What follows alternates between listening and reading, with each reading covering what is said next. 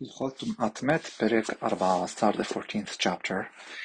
This chapter is a continuation of the 13th chapter, and it talks about certain openings that permit the Tum'ah to pass through between one place and the other. As we had mentioned, Ohel creates a mechitza, chatzitza.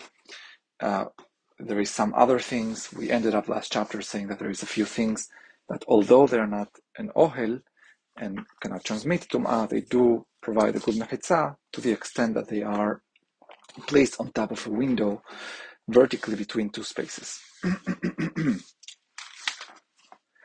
הלכה א', אין טומאה נכנסת לאוהל ולא, יוצאת, ולא יוצאה ממנו בפחות מטפח עד טפח. So a tum'ah cannot enter into an ohel. Of course, if it, if it is already in the ohel, that's the regular ohel situation, but cannot enter, penetrate an ohel, or come out from an ohel outside to infect, so to speak, something else with tum'ah, other than through an opening that's at least one tefach by one tefach.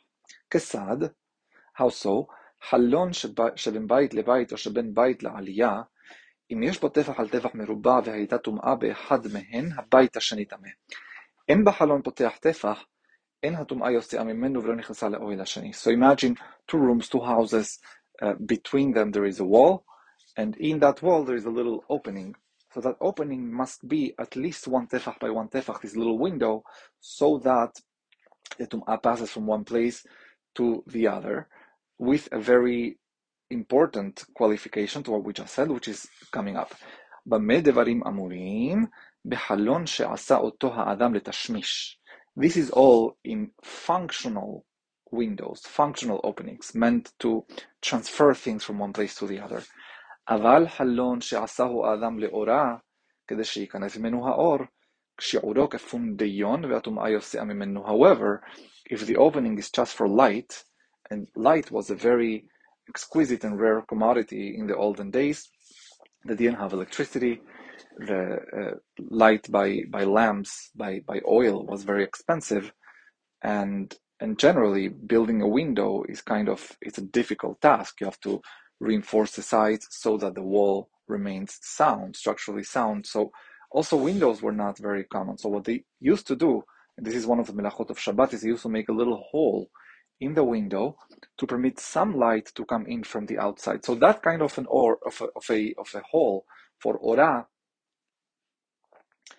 um, the, then the, the opening, the, the size of that hole need not be one tefach by one tefach. That's too big but rather a pundeyon. Pundeyon is a medium-sized coin from Roman times.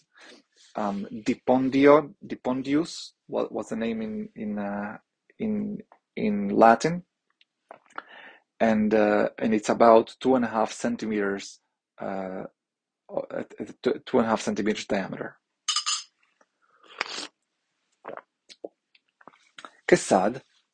הייתה טומאה בבית ובאדם וישמח לחלון זה שלמאור, או שהניח בו כלי, או שהhiל עליו אוהל בצד הכותל, נטמע כל שבאוהל. So, how could this be? So, let's say there was tum'ah inside a house. One of the walls has one of these little holes that's at least the size of a pondeyon. And a person from the outside touches this hole or places something in it, a keli, or makes an ohel that covers the hole and covers something else. Um, so everything within that ohel will become tameh, and so to the person, because the tum'ah will be seen as coming through that little hole of light. And again, think of it as a psychological, in the psychological approach.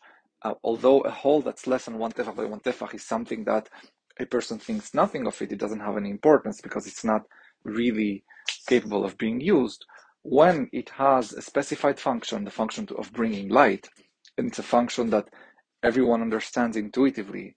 So everyone sees that hole and says, "Oh yeah, that, that hole is a it's a thing. It's not a nothing." Then it's also going to be a thing for tumah.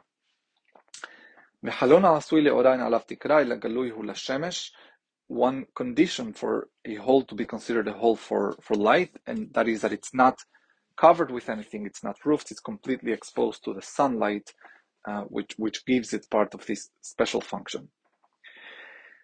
ב' חלון הנעשה שלא בידי אדם כגון שחררו מים או שרצים או שהחלת ומלחת. A hole that is not man-made, it's not artificial, but it's made through the, the, the conditions, through animals, uh, corrosion, or water. או שהיה חלון פקוק וניטל הפקק, or let's say that there was a, a little bit of a hole that was covered and then the cover fell off accidentally, או שהייתה בו זכוכית ונשברה, or it had a, a, a glass which broke, שיעורו מלא אגרוף. The shi'ur for that one is not is not uh, pundeyon and it's not tefach al tefach, but it's rather egrof, be'even or be'egrof, uh, as, as the Torah says. Egrof is not what people call today in modern Hebrew egrof, which means a, a punch or, or a fist, but rather it's a it's a tile, a tile used for the roof, and the tiles back then were larger than the tiles we find today.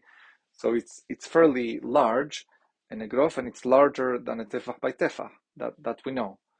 And Rambam is going to say it's as large as a large head, as a large human head. והוא כראש גדול של האדם. והוא shelo hashav alav. But when, is, when are we saying that the, the opening needs to be as large of an egrof?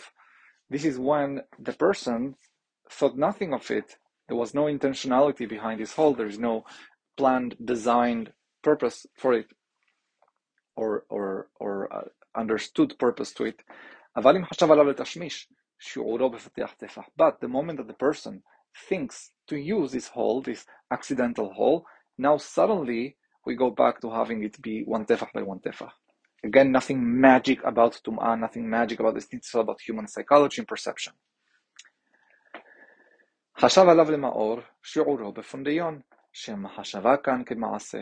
And so too, if a person decides to, to have this hole now be a source of light, and it fulfills that other condition of not being covered from the outside, in other words, totally exposed to sunlight, then suddenly the size becomes again a pondeyon, like any uh, hor that is for maor.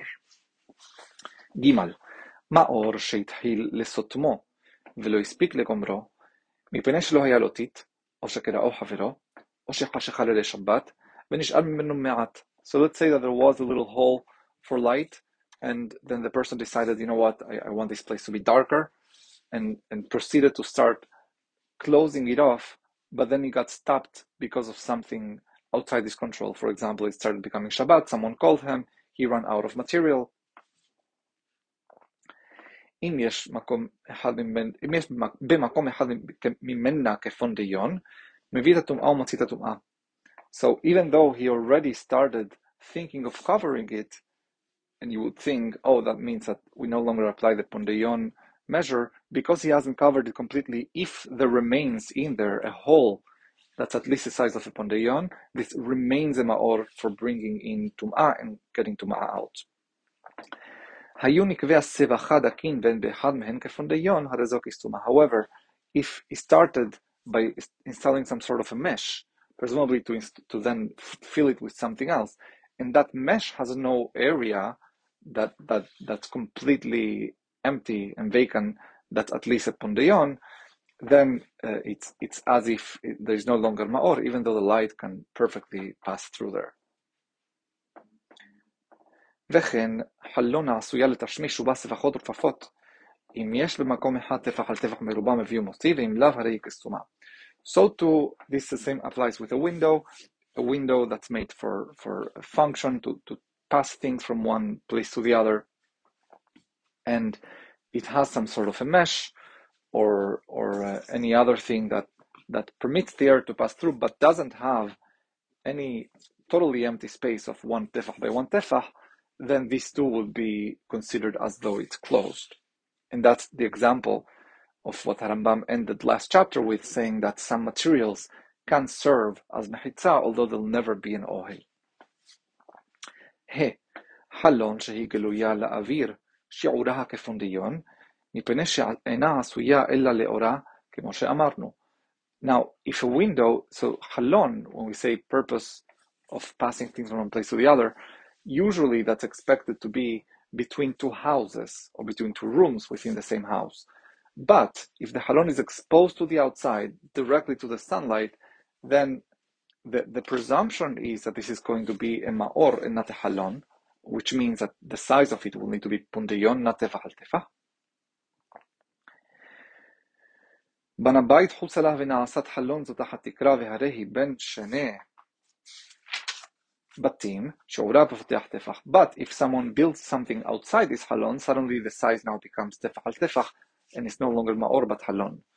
נתן את התקרה באמצע החלון התחתון שתחת התקרה שלו ופותח טפח, והעליון שלמעלה מן התקרה שלו בפונדיון מפני שהוא גלוי לאוויר. Let's say that the house was built halfway on the height of the חלון, so the bottom of the חלון is under the roof, the top one is exposed to sunlight, so the top one is going to have its own שיעור of פונדיון, and the lower one is going to have a שיעור of פותח טפח. ו.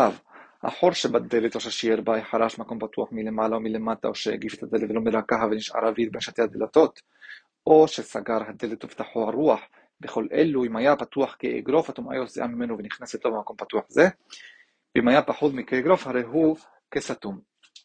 If there is a hole within the door, or the door was not made to fit to the opening, and there remains some space between the door and the floor, the door and the ceiling, or between two doors, so in all of these cases, the shiur is going to be ke'egrof. So we have three shiurim, just to recap. We have pundeyon for ma'or, we have tefach al tefach for halon, and we have egrof, which is the largest of the three, for an accidental opening that doesn't really serve a purpose. It's just, it just, it's a breach.